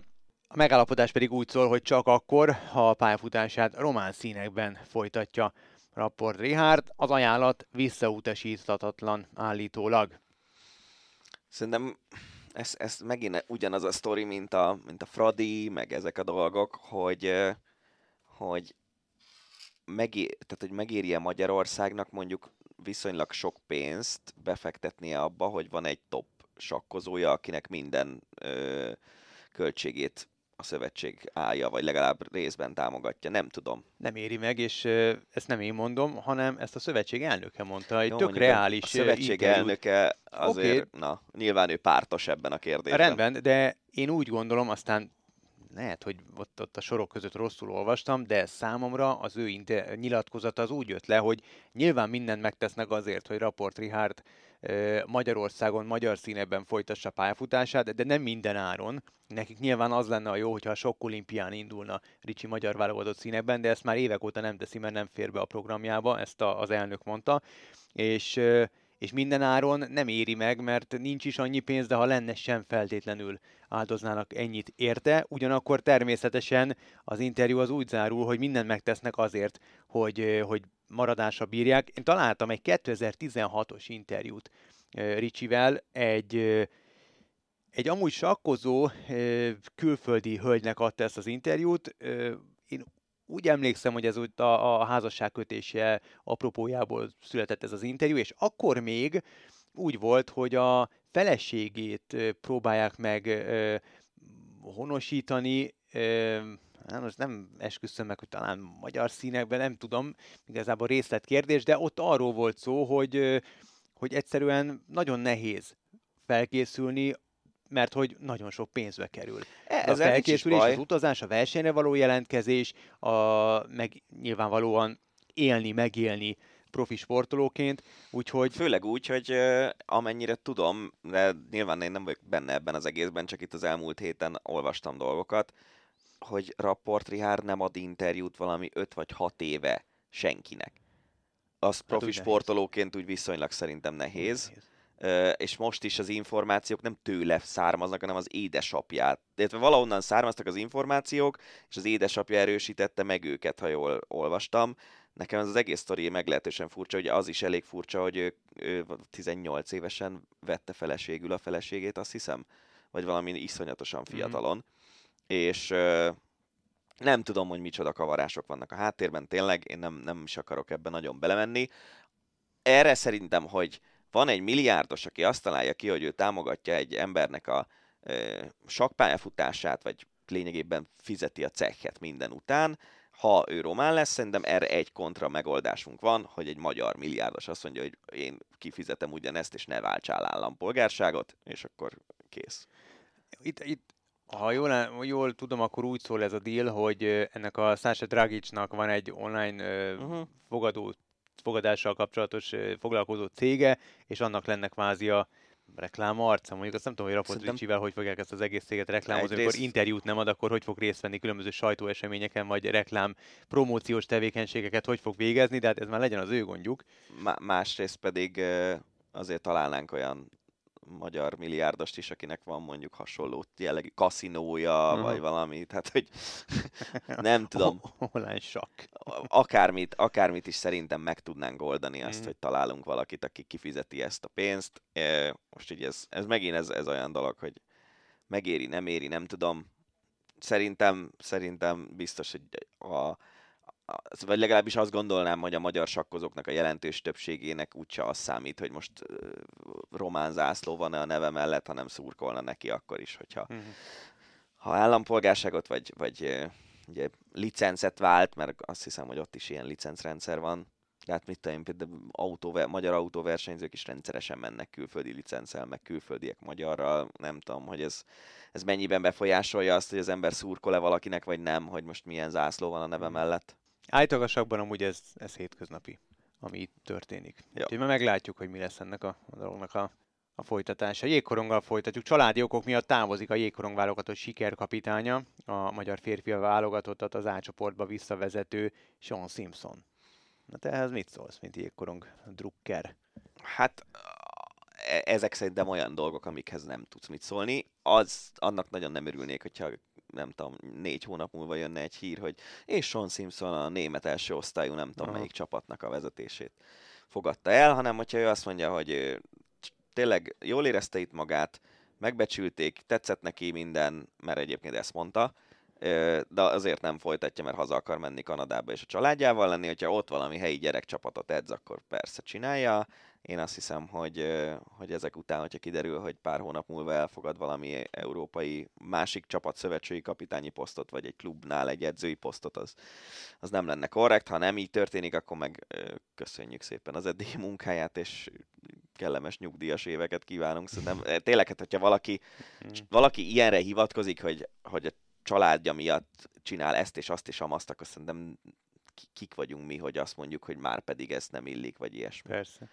Egyébként a, ugye a Fehérváron ö, sikert, sikerre harmozó, azt hiszem Kevin Konstantinnek hívják az edzőt, ő, ő róla repesgetik, hogy esetleg hmm. bevállalja a válogatottat, és nem tudom, hogy itt milyen szintű tárgyalások zajlanak, de úgy tűnik, hogy ő Fehérváron elég jól bevált, úgyhogy meglátjuk. Hát maradunk jégkorongnál. Nem kapta meg a Jégkorong Szövetség a kormány garanciát, így nem lesz idehaza Hoki VB, akármennyire is szerintem tök jó ötlettel álltunk elő. Az ok állítólag miután a VB rendezését az oroszoktól vették el, és sem az orosz, sem a fehér orosz csapat nem indulhat, így mi nem fogunk beurani rendezőként. Igen, és ezt nem mi találtuk ki, hanem ezt a TSN egyik, az a TSN a kanadai sportcsatornák közül az, ami leginkább a hokira rá van állva. Nem tudom, hogy neked megvan-e az a cikk, az az egyik kedvenc cikkem, a, a The Day the Music Played című írásuk, amikor a Szentpétervári VB-n nyertünk egy meccset, és, és ugye arról szólt a cikk, hogy rengeteg magyar szurkoló ment Szentpétervárra, és hogy a vesztes meccsek után is mindig elénekli a magyar tábor a himnuszt, Aha. amit ugye a, a győztesnek eljátszanak a világbajnokságokon, és hogy aznap, amikor a fehér oroszokat sikerült megverni, akkor az volt a Day the Music Played, amikor mhm. a, nem csak a szurkolótábor énekelt, hanem a, a csarnokban is eljátszották a magyar himnuszt. És, és ez, a, ez a cikk is, ami tényleg egy nagyon jó írás volt szerintem, a, ezen a tsn.ca oldalon jelent meg, Szóval ők, ők nagyon durva hokis, már-már ilyen szakportál szinten működnek mm. Kanadában. Az egyik nagy sportcsatorna honlapja, és a TSN egyik ilyen szakíró per kommentátora szellőztette meg ezt a sztorit, hogy, hogy állítólag akkor jött az, hogy na jó, még sincs kormánygarancia, amikor kiderült, hogy az oroszok valószínűleg nem játszhatnak a 23-as VB-n, fehér oroszokkal karöltve, és aztán ugye az utolsó pillanatban még próbálták valahogy rábírni a, a Nemzetközi Szövetséget arra, hogy még adjon egy-két nap határidőt, most el fel az új kormány STB, STB, de hát azért nagyon nehéz nem arra gondolni, hogy ezt Orbán Viktor eldöntötte, hogy nem kap kormánygaranciát ez, a, ez az esemény. Vicces, hogy pont ezekben a napokban, amikor a, arról írtak, hogy az úr, új kormányban mi a felállás, magában a nemzeti sportban jelent meg az, hogy azért eddig is a, a, kvázi a de facto sportminiszter az Orbán Viktor volt, hogy azért sportügyekben ő az, aki a legtöbb ennél kisebb kérdésben is végső döntést hoz, és mondom, ez a nemzeti sportban jelent meg, tehát hogyha ők ezt leírják, akkor valószínűleg, valószínűleg ez konkrétan szó szerint így kell, hogy legyen, úgyhogy nehéz másra gondolni, mint arra, hogy Orbán Viktor, aki, aki köztudottan szereti a jégkorongot, úgy döntött, hogy nem adnak kormánygaranciát azért, hogy hogy... Bevágódjunk a címbinél. Hát most ez, hogy így van, ugye Szlovéniával közösen pályáztunk, ott is kormányváltás volt, lehet, hogyha nincs kormánywáltás, akkor megmaradt volna a garancia. Tehát ezek, ezek, ilyen, ezek ilyen kérdések, hogy hát mert ugye elbukta a szlovén választást a, az Orbánékkal baráti Janez Jansa, Szóval ezek ilyen kérdések, hogy politikában mindennek megvannak a maga rétegei. Az is elképzelhető, hogy ránéztek a költségvetésre, és láttak egy, nem tudom, 2000 milliárd forintos lyukat, amit most ugye múlt héten bejelentettek, hogy, hogy be akarnak tömni így meg úgy, és azt mondták, hogy jó, most nem költünk el milliárdokat hoki VB-re. Nem tudom. Senki azért érdemes tudja. elolvasni a kommenteket, azért jöttek olyan kommentek, hogy bezzek, hogyha a pak helyett labda lenne, még pedig focilabda, tehát nyilván valószínűleg igen, a de... A szurkolók azért rettentő kényelmetlenül érzik magukat, és, és kicsit átverve. Jöttek olyan kommentek is, én nem is tudom azt, hogy hol olvastam, amikor Orbán Viktor nyilatkozta, hogy nem tudom melyik VB, Voki VB döntőn természetesen ott lesz. Um, nem, ez egy régi sztori. A 94-es, igen, igen, igen, nem, 94-es nem az, az egy videó, az egy legendás videó róla, hogy ugye 94-es választások, estéjén a finnek játszottak azt hiszem Kanadával a Hockey VB döntőt, és, és hogy Orbán ahelyett, hogy a, az eredményváron ott a többi politikussal igen, járkált igen, igen. volna, ő fönn a Lendvai utcai székházuk egyik egyik emeleti szobájában nézte a tévén a Hockey VB döntőjét, és azt mondta, hogy már pedig ő azt akkor is megnézi, hogyha nem tudom, kalapácsok potyognak az égből, vagy mit mondott pontosan. Mindegy, sajnálom a jégkorong szurkolókat. Én, én, én ez nagy buli lett volna. Én, ez egy nagy buli lett volna, és, és egy, egy olyan lehetőség, ami egyszer van egy életben valószínűleg, és ezt, ezt így megtorpedózni, ez szerintem nagyon gáz tényleg. Főleg úgy, hogy az elmúlt 12 év semmi másról nem szólt, mint hogy lényegében minden sporteseményt megrendezünk, amit csak lehet. Ez nem került volna nagyon sok pénzbe, zárójel hallottam már olyan véleményt is, ami szerint azért nem rendezzük meg, mert nem, nem lehet belőle igen, e, kiszedni a, a szokásos százalékokat. E, mindegy, én, én nekem ez ilyen tényleg ilyen tök turva csalódás, és, és, és nagyon furcsa, hogy, hogy most függetlenül attól, hogy valaki szereti ezt a kormányt, vagy nem, de voltak olyan dolgok, amikben úgy következetesek voltak. És a sport események minden határon túli megrendezése, az egy ilyen dolog volt, és akkor most jönne egy olyan VB, ami tényleg egy ilyen álomszerű dolog lenne néhány... Ez népünnepé lenne ide az. Hát nem tudom mekkora népünnepé lenne, de valószínűleg a magyar meccseken teltház lenne, ide jönne egy csomó csemek szlovák szurkoló, plusz még akik amúgy is szeretnek utazni jobbra-balra, és, és amúgy egy hoki VB meg egy annyira jó hangulatú esemény, mm-hmm.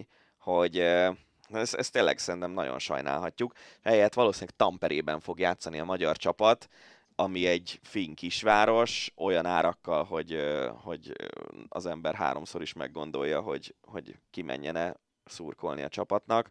Szóval ez, ez azért tényleg ez, ez engem nagyon hasba vágott, őszintén szólva. Én, mint uh, hoki VB-kre szívesen menő ember, ezt nagyon nem tudom hova tenni ezt a döntést. Én sem gondoltam volna, hogy ha van esély, ha látszik esély arra, hogy megrendezhetünk egy ilyen eseményt, akkor arra nemet mondjunk.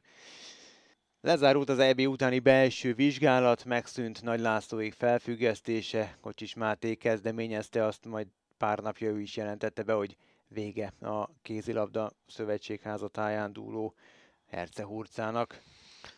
És szerintem nem, nem nagyon tehát nem nagyon állapított meg semmit a vizsgálat, azt hiszem. Ez a, a furcsa ebben a dologban, hogy abban a cikkben, amiben ezt leírták, abban a cikkben azt írják, hogy nagyon részletes volt a, a vizsgálat, de hogy még nem zárult le egészen teljesen, meg nem tudom, nem az van, hogy találtak egy felelőst, hogy szerintünk a, a B ezt a dolgot rosszul csinálta, és akkor ezt változtassuk meg, és a jövőben jobb lesz. Ilyet nem láttam. A hétvégén én a Twitteren láttam, és futótűzként terjedt a hír, miszerint Szoboszai Dominik a Real Sociedad csapatához igazol az RB Leipzigtől, még Gerard Romero, az átigazolásokban jártas spanyol újságíró és foglalkozott a hírrel, Fabrizio Romano a másik átigazolás gurú Eszterházi Mátyásra hivatkozva, ugye Szoboszai menedzserére cáfolta a hírt, idézze is a menedzsert, és még a Lipcseiek vezérigazgatója is reagált a plegykákra, ami szerint Dominik marad.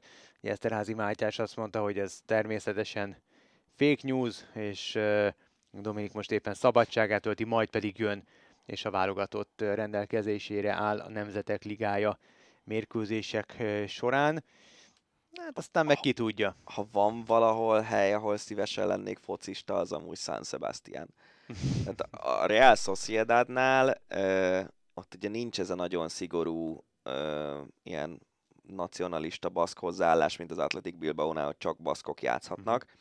Tehát ott mindig is voltak légiósok, de nem sokan, azért elég sok baszk játékos játszik mindig a Real Sociedadban ott általában azért a mondjuk a bajnokságban a megráncigálják San Sebastianban a, a legnagyobb csapatoknak is a bajszát. Most is Európa Liga helyen végezte. Igen, és általában azért valahol a felsőházban vannak, hol Európa Liga, hol az nem, de, de mondjuk mitten kiesés ellen azért ritkán küzdenek nincs egy ilyen őrült nagy nyomás rajta, szerintem, mint mondjuk egy Lipcsénél, hogy a Lipcsénél azt várják, hogy a 34 Bundesliga meccsből mondjuk a 26-ot azért legalább simán meg kéne nyerni, aztán persze ez általában nem sikerül, de hogy ez, ez lenne az elvárás egy ilyen klubnál, Real Sociedadnál ez nem. Olyan környezet, hogy csodálatos, 11 Michelin csillagos étterem a város 30 kilométeres sugarú körén belül, és és közben focizgat. Szóval én igazolnék a Real Sociedadba, hogyha, hogyha szoboszlai lennék, aztán lehet, hogy más világban képzeli el magát. Olyan szinten szisztematikusan fel van építve a pályafutása a menedzserének köszönhetően, hogy számomra óriási meglepetés lenne, hogyha eligazol a Lipcséből, ugyanakkor a jelenlegi szakvezetőnek nem feltétlenül az első számú választása. Ugye legtöbbször, amikor, amióta Tedesco megérkezett Lipcsébe, csak csereként kap helyet, ez nyilvánvalóan nem tetszik neki. Nem feltétlenül ráillik az a fajta taktika, amit a vezetőedző játszott a lipcseiekkel. Ebből kiindulva akár el is igazolhatna onnan, de még egyszer mondom, én úgy gondolom, hogy annyira, annyira tervszerűen fel lett építve a karrierje, hogy meglepetés lenne, de hát aztán ki tudja, hosszú még a nyár. José Mourinho győzelemre vezette az AS Róma csapatát a konferencia ligában, amit sokan csak konfetti ligának csúfolnak. Minden esetre az Európai Kupaporont C ligájában aratott győzelmével a Róma 14 év után nyert ismételten trófeát, és ez volt a Portugál ötödik európai kupatrófeája. Uh, még csináltatott magának egy ilyen fehér aranyból ilyen karperecet is, amire rá volt írva, hogy Róma Fejenord, konferenciáliga vezethette a csapat buszát, a parádén. Majdnem neki ment valaminek, a, igen, azt láttam. Igen, igen. A Rómában megünnepelték a csapatot, meg a mestert is nagyon szépen. A Mourinho-ból sok éves feszültség szakadt ki a diátadó során, ott elmorzsolt egy pár könycseppet is a, a Hát pálya jó, jó sok közepén. éve nem nyert semmit, nem? Bizony, és nagyon sokan leírták, hát aztán majd meglátjuk, hogy Jó, hát ez most azért... mire lesz elegendő, állítólag lesz pénz igazolásokra, tehát egy picit nagyra törőbb terveket szövögetnek Rómában. De közben a bajnokságban ugye nem végeztek BL helyen, tehát nem tudom, szerintem ezt a konferencia ligát ezt azért nem kell túlértékelni. Van, van a, tudod, a, régen Szabadföld kupának hívták itt Magyarországon az amatőr csapatok kupáját, lehet, hogy ez, ez nem sokkal magasabb szint, hogyha az európai Római focit... szurkolók most biztos, hogy De Én felőlem nyugodtan megtalálhatnak, ismerik a Twitter fiókomat. Én azt gondolom, hogy egy, egy, most jó, persze, nem voltak nagyon ro- rossz csapatok, ez minden relatív ez, ebben a konferenciáligában, de például azt hiszem az a norvég csapat, aki tavaly egyszer megütötte őket, Bodő. az, az, az valahol nyolc között játszottak velük talán? Igen. Tehát, hogy ők sokáig jutottak, és azért szerintem ez Igen. sokat elmond erről a kupáról, hogy egy norvég kis csapat, akiről a világ kb. akkor hallott először, amikor a Rómát megverték, az el tud jutni a legjobb nyolcig. Ja. Itt kéne a Fradinak játszania. Hát a Fradi ennél több. Vagy nem. Na majd meglátjuk. Ralf Rangnick az idén végén elhagyja a Manchester United ö, együttesét, ez egy vicc, ami ott folyik, De komolyan tényleg. mondom, Rangnick is számomra De- legalábbis várjál, még de- tanácsadóként sem marad. Írjuk már föl egy kicsit így a, az idővonalát ennek a sztorinak. Télen valamikor volt, ugye nem olyan nagyon régen, Mhm. fél éve. Jön Ralf Rangnick, ő lesz a sportigazgató nyártól, és addig a... Nem volt biztos a szerepe, tehát tanácsadóként így, így Hát. harangozták be, hogy majd ő, mint a, mint a Red Bull projektet, megpróbálja újjáépíteni a United-et, és valahogy egy kicsit rendet tenni oda bent a, a én úgy, em- én ő határozottan úgy, em- én határozottan úgy emlékszem, hogy ők legyen úgy, úgy akkor. úgy hívták. Hát jó, vagy egy ilyen projektvezető, Mhm. most mindegy, hogy sportigazgatónak mondod, vagy general manager, vagy tök Mhm. mindegy, minek nevezed, de hogy ő ül rá ennek az egésznek a tetejére, a piramis tetejére. Igen, igen, igen. És akkor, és mellesleg még ezt a szezont elviszi edzőként is. És Mhm. akkor most itt vagyunk fél évvel később, és neither. Igen, csak az osztrák válogatottra fog koncentrálni a jövőben. Nem tudni, hogy hol ment félre ez az egész történet, de elnézve a produkcióját a Unitednek Rangnick regnálása alatt egyáltalán nem kár, mert egy borzalom volt az egész. Úgyhogy állítólag azt is lehetett olvasgatni ilyen-olyan portálokon, blogokon, hogy ugye miután Ten Hag az újdonsült szakvezető kvázi szabad kezet kapott igazolásokban, így azért valamilyen szinten nyilván a, hát nem is csorbult, de legalábbis nem akkora a hatalma, illetve a mozgástere sem, mozgástere sem Ralf Rangnicknak, mint eredetileg lett volna. De jó ég tudja. De még az is lehet, hogy büszkeségi kérdést csinált az egészből, de hát nyilván nem láttunk a kulisszák mögé. Hát igen, nem is tudom, hogy kihez hasonlították Rangnickot, láttam egy vicces hasonlatot, de most nem találom, úgyhogy mindegy is elengedjük. Szokásos PSG. De én azt hittem, hogy ennek vége, faga. És akkor igazából kiderül, csak- hogy Nem, nem, Bobby, Ewing, igazából- Bobby Ewing halálát csak álmodtad? Nem, nem, nem, nem. Igazából csak annyi, amit, amin gondolkodtam, hogy nyilván lezárult a történet, mert hogy marad a csatár, a, még nyitott egy mellékszál, hogy szóval Neymart eladnák, és az érte befolyt összegből fedeznék a francia fizetését. És Ez az a, tény, ez az a rész, ami megütötte a szememet, fülemet, hogy 300 millió eurós az aláír, aláírási pénze, őrület idényenként 100 milliós a fizetése, szintén őrület, ami heti 1,9 millió eurós bért jelent. Ez botrány. És akkor hol van az UEFA pénzügyi fair play szabálya? Neki futja majd benzinre, ez, ez egy jó hír az Mbappé családnál. Ha esetleg idején autóval, akkor Itt olcsóbban ő itt, itt igen, tud venni Magyarországon egy kocsit, hogy olcsóbban tankol. Szóval nem értem igazából, hogy mi értelme van ennek a nyomorult fair play szabályzatnak, hogyha ilyen pénzeket lehet keresni, és nyilván ugye pont az elmúlt hetek valamelyik álcsiában taglaltuk, taglaltuk azt, hogy megreformálták ezt a nyomorult fair play szabályzatot, és ott állítólag a fizetési részét ennek az egész történetnek azt szankciólt, tehát azt, azt ö, reformálták meg úgy Isten igazából, és azt veszik majd nagyon szigorúan. Hol itt a szigor? Ezt, ezt a pénzt hogy az Istenbe fogják igazdálkodni? Ne, már eladásából most És mondtam. miért ér ennyit egy játékos? Egyszerűen nem értem, hogy, hogy Nem, nem, hogy hát érhet ez- ennyit. De tudom, hogy nyilván itt ez, a tulajdonosból ő- ő kiindulva nem fogja nem visszahozni a MESZ persze. pénzét, viszont lehet, hogy a 300 eurós aláírási bónusz az igazából egy olyan szerződés keretein belül lesz, ahol ő lesz a, nem tudom, Katari, ja, a reklám arc nem tudom minek a reklámarca, és akkor szállodának, Qatar Airways. Mhm. Tök mindegy.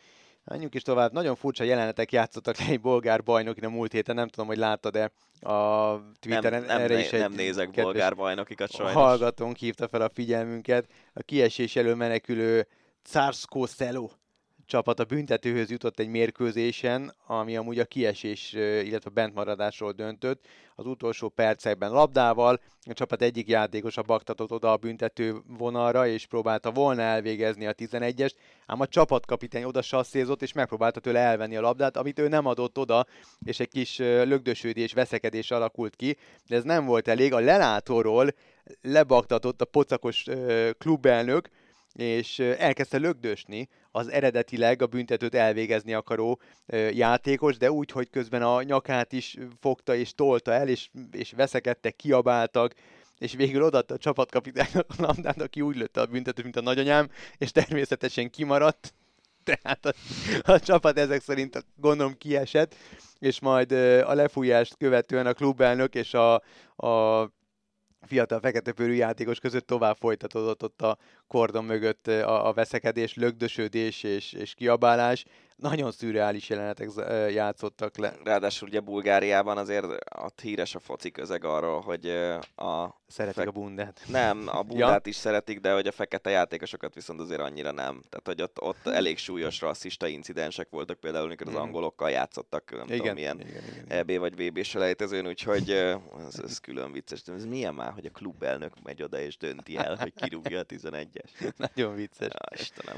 Várjál, van még egy foci hír. Igen. amit most láttam a Facebookon, hogy visszavonult Pablo Hernández, aki hát nem volt egy ilyen különösebben nagy focista, párszoros spanyol válogatott, Valenciában játszott, és négy vagy öt szezont játszott a Leeds Unitednél nem olyan régen, és nagyon nagy szerepe volt abban, hogy a csapat 2020-ban feljutott az első osztályba, ugye Bielsa vezetésével, és miután a Leedsnél nem tudom őszintén szóval, hogy hogy került, tehát hogy, hogy nem kellett már, vagy ő akart hazamenni, mindegy.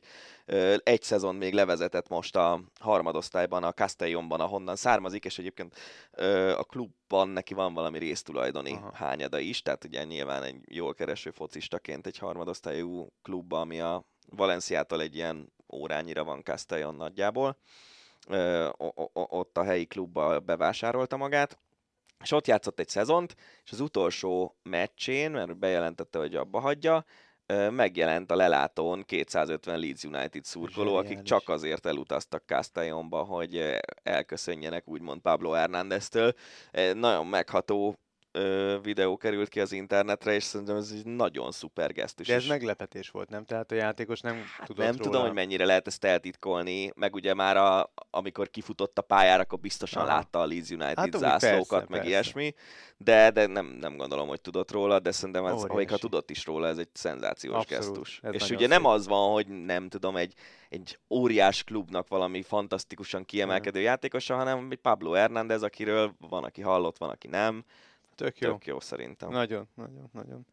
Ami kevésbé, hogy pánikrohamot kapott a 2018-as Gárosz női győztese Simona Halep egy győztes szettet követően az idei versenyen, és végül a folytatásban nem is tudta magát túltenni ezen az incidensen, és kiesett. Tehát mondjuk a kiesés ez teljesen másodlagos.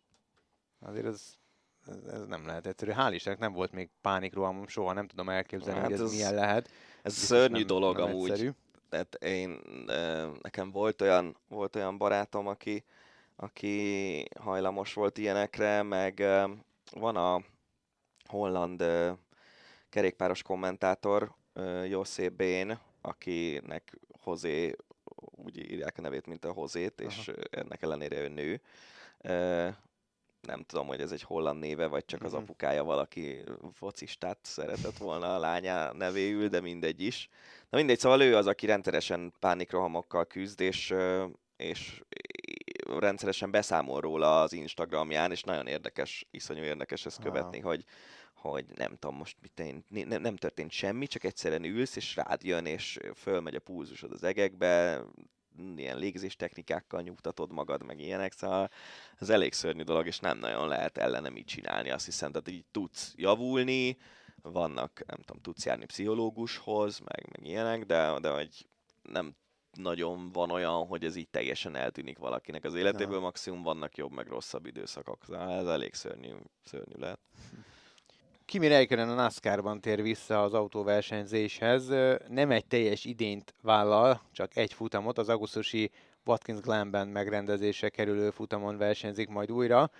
A családdal állítólag egyeztetett, gondolom ott Tom Brady családjával is egyeztetett vajon? Nehéz lehet azért elszakadni, tehát hogy szerintem mi, mi laikusok ezt nem feltétlenül tudjuk megérteni, és biztos, hogy nem látunk bele, hogy, hogy milyen az egy, egy több évtizedes pályafutást lezárni, és húzni egy vonalat, és azt mondani, hogy na jó, akkor ez volt, és akkor viszont ez lesz. É, tehát, érted, sőt, nem is, nem is két évtizedes, tehát hogy gyerekkora óta, tehát a, a gokártól kezdve minden, ami gurult, és amiben motor van, és benzin hajtott, abba beleült, és többnyire még ráadásul sikeres is volt benne, tehát gondolom borzasztóan nehéz csak úgy letenni a lantot és, és abba adni a pályafutást, és akkor jönnek ezek a megkeresések, amelyek tök érdekesnek tűnnek, főleg egy ilyen karakter számára, mint Kimi Räikkönen. Nyilvánvalóan igent mond. Hát nem tudom, igen, tehát hogy ez, ez a része, ez, ez abszolút, meg az, hogy a, az autóversenyzőknél ugye nem annyira van felső korhatár, mert igazából a NASCAR-ban aztán tényleg vannak olyan 50 év körüli versenyzők is, akik uh, ott, ott mennek. Szerintem ez, ez döntés kérdése, most csak hiányzik ez a dolog, az adrenalin része, szerintem meg a sebesség. ők pontosan, amit mondasz, szerintem ők ilyen adrenalin junkik. Biztosan, Tehát, csak egy ezt, ezt lehet pótolni mással is, mit tudom én, ilyen szikláról leugrálás, meg ilyesmire gondolok, hát nem tudom. Szerintem. De mindegy, hát hogyha bírja, nyomja. De azért az a NASCAR az elég más világ, mint a Forma 1. Igen. Kíváncsi vagyok, Akkor mész izé, nem tudom, 3-20-szal, és balról is van melletted egy autó, meg jobbról is 10 centire. Azért az a Forma 1-ben, Forma 1-ben ritkán van. Na mindegy, hát meglátjuk. barcelonai nagydíj után kirabolták Sebastian Fettelt, állítólag egy táskát loptak el tőle, miután kiszállt az autójából. A telefonja és a fülhallgatója bánta többek között, és a trekkerének köszönhetően meg akarta találni ezt a táskát, de nem járt ezzel sikerrel. Nem tudom, hogy ez hogy történhetett meg, hogy valaki kinyitotta az ajtót és kirántotta a táskáját, vagy de egyre több ilyen bugyutának tűnő hírt lehet találni, hogy fotistát rabolnak ki, miközben meccset játszik. Én, én szerintem ez megint ugyanaz, amit már többször is mondtam, hogy szerintem manapság egy olyan világban élünk, ahol minden ilyen hír az eljut hozzánk. Hmm. És uh, valószínűleg ilyen sztorik voltak a 70-es években is, csak James Hunt nem tweetelte ki, hogy uh, képzeljétek, kilop, kiloptak a kocsimból a táskámat. Igen, pont egy, na mindegy, hagyjuk. Hm? Csak mondani akartam, hogy pont mivel volt elfoglalva, de... Hát jó, mondjuk, most az, hogy James Hunt mivel pont... volt elfoglalva, az egy dolog, de hogy mit én, Ayrton Senna se tweetelt sose arról, hogy, hogy uh, táskájából kiloptak valamit. És egy NFL hír zárásként Colin Kaepernick a hírek szerint az elé Raiders csapatával fog készülni, azt beszélik, hogy az irányító ismét megpróbálkozik a visszatéréssel. Sokatszor. Na most már legalább egy 5-6 éve? Hát nem persze. játszott, nem? Persze. Ez egy érdekes sztori egyébként, nagyon majd kíváncsi leszek, hogy, hogy száz év múlva ez, mert ugye visszatekintesz most a múltba, és mondjuk akár a, az 1860-as éveknek a, ugye amikor a, a, az amerikai polgárháború lényegében erről szólt, hogy rabszolgaság, meg ilyesmi, akár a, az 1950-es, 60-as éveknek az ilyen polgárjogi mozgalmai, hogy most tudtad előre azt, hogy nem tudom, amikor ott a folyón át mi a jó szó, hát masíroztak a feketék néhány polgárjogi harcosnak a vezetésével, hogy az az amerikai történelem egyik meghatározó eseménye lesz? Szerintem nem. Uh-huh. Lehet, hogy Kaepernick sztoria is valami nagyobbnak lesz a része, amikor mondjuk 50 vagy 100 év múlva erre visszatekintenek, vagy egy játékos lesz, aki nem kapott szerződést egy idő után, és, és ilyenek. És, és ne semmi különös. Nem tudom. Ez egy jó kérdés meglátjuk itt is, hogy lesz-e folytatás. Hát ezeket a híreket tartottuk a legérdekesebbnek az elmúlt hétről.